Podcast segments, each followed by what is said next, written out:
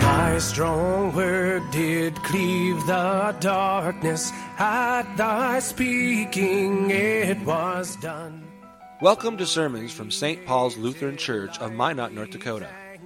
St. Paul's is anchored in the message of Christ crucified for the forgiveness of sins, for the church and for the world.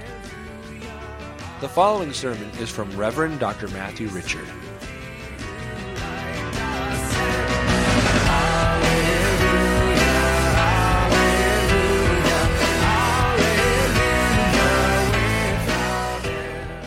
Gospel according to St. Matthew, the ninth chapter.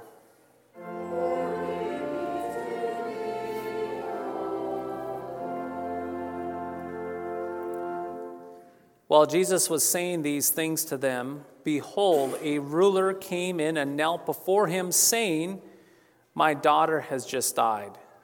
But come and lay your hand on her, and she will live. And Jesus rose and followed him with his disciples. And behold, a woman who had suffered from a discharge of blood for 12 years came up behind him and touched the fringe of his garment. For she said to herself, if I only touch his garment, I will be made well. Jesus turned and seeing her, he said, Take heart, daughter, your faith has made you well. And instantly the woman was made well. And when Jesus came to the ruler's house and saw the flute players and the crowd making a commotion, he said, Go away, for the girl is not dead, but sleeping. And they laughed at him. But when the crowd had been put outside, he went in and took her by the hand, and the girl arose. And the report of this went through all the district. This is the word of the Lord.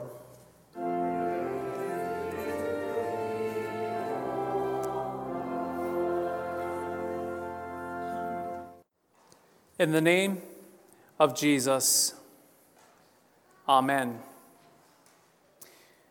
It should not surprise us that that leader, that ruler of the synagogue, came to Jesus for help. For his daughter, yes, his precious, beloved little daughter had just died. You see, that is what a good father does. A sane father, that is what a sane father does when their daughter is in trouble. They try to fix things, or at least they try to find somebody to make it better. In the Gospel of Mark, we also hear more about this father. We hear that this father, he came and he, he fell at Jesus' feet and he begged him for a divine intervention. This desperation makes sense to us too. We can all relate to this, even agonize with the fear, the concern, and the anxiety of the father. All this stated, Imagine for a moment, yes, imagine for a moment with me if this father did nothing.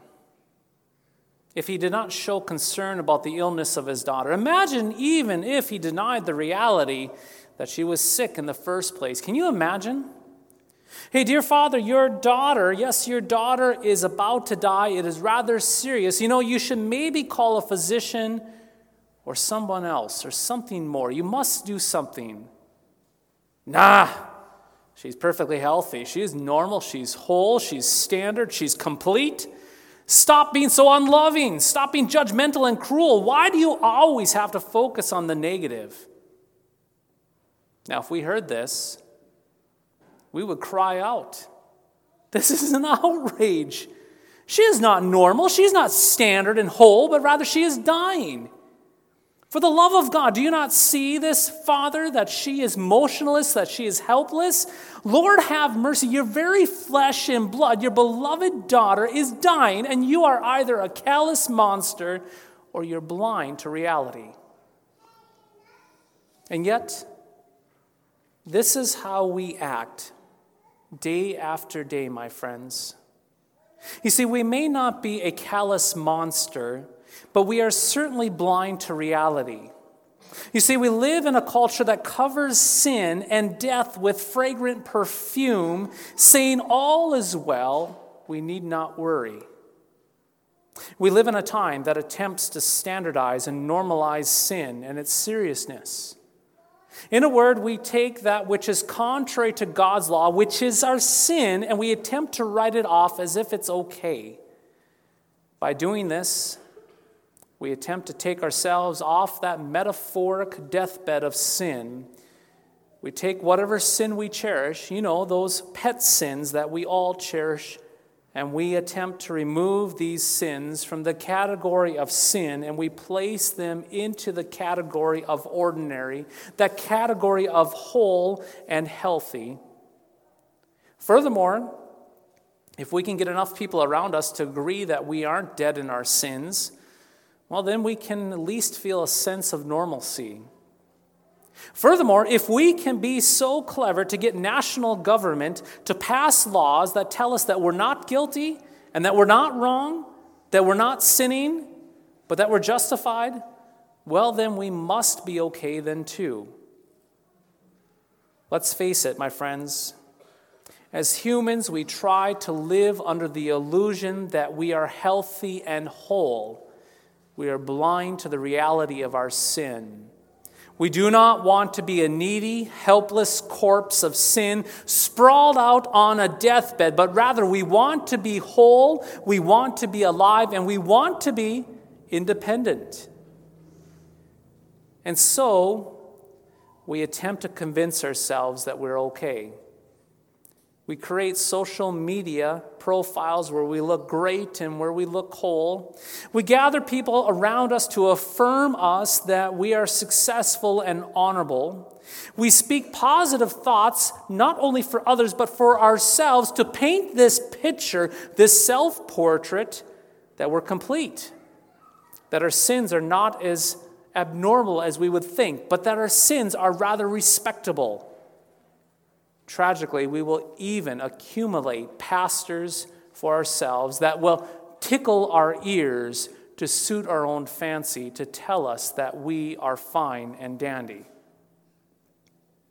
All along, though, all along, though, we have this heart this heart of sin that is buried underneath all of our attempts of self justification, a heart that daily spews forth the sickness of evil thoughts and murder, adultery, lust, unnatural fornication, theft, lies, coveting, gluttony, and slander. And it goes on and on and on. There's no bottom to the depths of this sinful heart. Even though we might be able to keep up a good appearance on the outside, with people in the church, people in the community and our neighbors and friends and family, inside there still is death. Inside there is death of sin, jealousy, greed, malice, and every form of evil. Indeed, even if we can avoid looking bad on the outside, keeping our darkest and deepest fantasies hidden away in our minds, my friends, they cannot be hidden from the eyes of God. The Lord, He actually sees through our smoke screens. He knows that we are dead in sin according to our old Adam. He knows that we're not alive in righteousness. We're not as whole and alive and vibrant as we might think that we are. And so, my dear friends, yes, my dear friends, we need to repent we need to repent of our sins and we need to repent of our self deception, the blindness to the reality of our sin. You know, those times that we say that we have no sin. Yes, we need to repent. We need to acknowledge this day, yes, this day, that according to our sinful nature, that we are dead in our sins. Confess that you have tried to not only deny and diminish the stench of your sinful hearts, but have tried to normalize it by sprinkling potpourri over it. Dear friends, stretch out. Stretch out on that deathbed beside the ruler's daughter and die with her. Yes, die with her. But what happens? What happens to us poor, miserable sinners when we lie in death with that dead daughter? What happens when we are exposed and unmasked for who we are? What will the Lord do with the broken and destroyed and hurt and crippled and wrecked and collapsed and sinful, torn down heart and a sinner like us on a deathbed? Will Christ be troubled by this? Will he be bothered by this? Will he come to the rescue? Will he even care? Jesus did. Jesus did care for the father's daughter, that ruler's daughter. He came to the rescue. He cared. He worked his way through that crying and that grieving and that wailing crowd to that dead girl, and then he touched her. He grabbed death by the hand, and the girl got up. Dear friends, we need to keep in mind that the essence of the gospel is neither a fluffy, abstract feeling of love or the spirit of tolerance, but rather what makes the gospel really good news is that the gospel is for dead sinners only. It is for the spiritually dead. It is for you. It is for me. Yes, the gospel is about the forgiveness of sins, and it is for sinners only. You and I, you see, we cannot know the greatness of Christ's grace and forgiveness unless we first recognize the sickness of our sin. Therefore, good news, yes, good news can only be received by sinners. The gospel can only be applied to the blessed dead. However, by normalizing, standardizing, diminishing, and denying sin, no matter what the sin may be, we are essentially denying our need of the gospel and eroding the very fundamental core of Christianity. If you can recall, as Jesus said, those who are well have no need of a physician. You, though, yes, you who have ears, hear this. You are the blessed dead. Indeed, those who act like they are sinless, whole, and alive with their own spiritual righteousness, their own spiritual, pumped up, righteous resumes, are the living dead. You, though, you who confess that you are poor, miserable sinners in thought, word, and deed, yes, well, you, you are living because Jesus forgives and gives life to sinners. You who have ears, hear. Blessed are you when you confess your sins and when you die with that young girl. For just as Jesus took that daughter by the hand and said to her, Little girl, I say to you, arise, he also takes you by your heart and he says this Oh, my child, I forgive you. I say, arise. I love you. You are mine. Come off of that bed of death, that bed of sin, and live again. What assurance, my friends. What assurance we have in the gospel. The worst of our sins, the darkest of our desires, and the silly games that we play they are no more in Christ. They are forgiven in Christ Jesus for Christ's sake. They are crucified under Christ. They are nothing. They are gone. They're forgiven. They're buried. They are done in Christ. And in Christ, we are given life, eternal life. This, baptized saints, this is the message of Christianity. This is the message that St. Paul's Lutheran Church and the Christian church lives by. We hold to the message of Christ crucified for sinners. Come hell or high water, this message is our constant. It is the message of our assurance, our hope, our life. Whether in season or out of season, Christ is for sinners like you and like me and like our neighbors. Therefore, do not fear.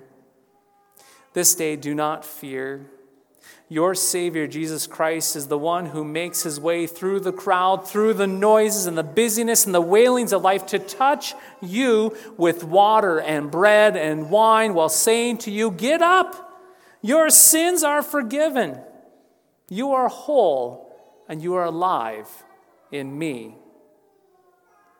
Do not fear. Jesus died he has risen. He has reached out and taken you from the deathbed of sin unto Himself. Do not fear.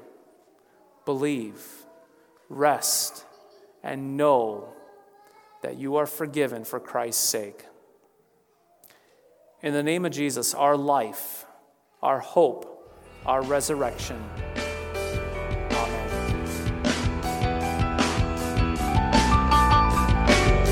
Strong word bespeaks us righteous, bright with thine own holiness.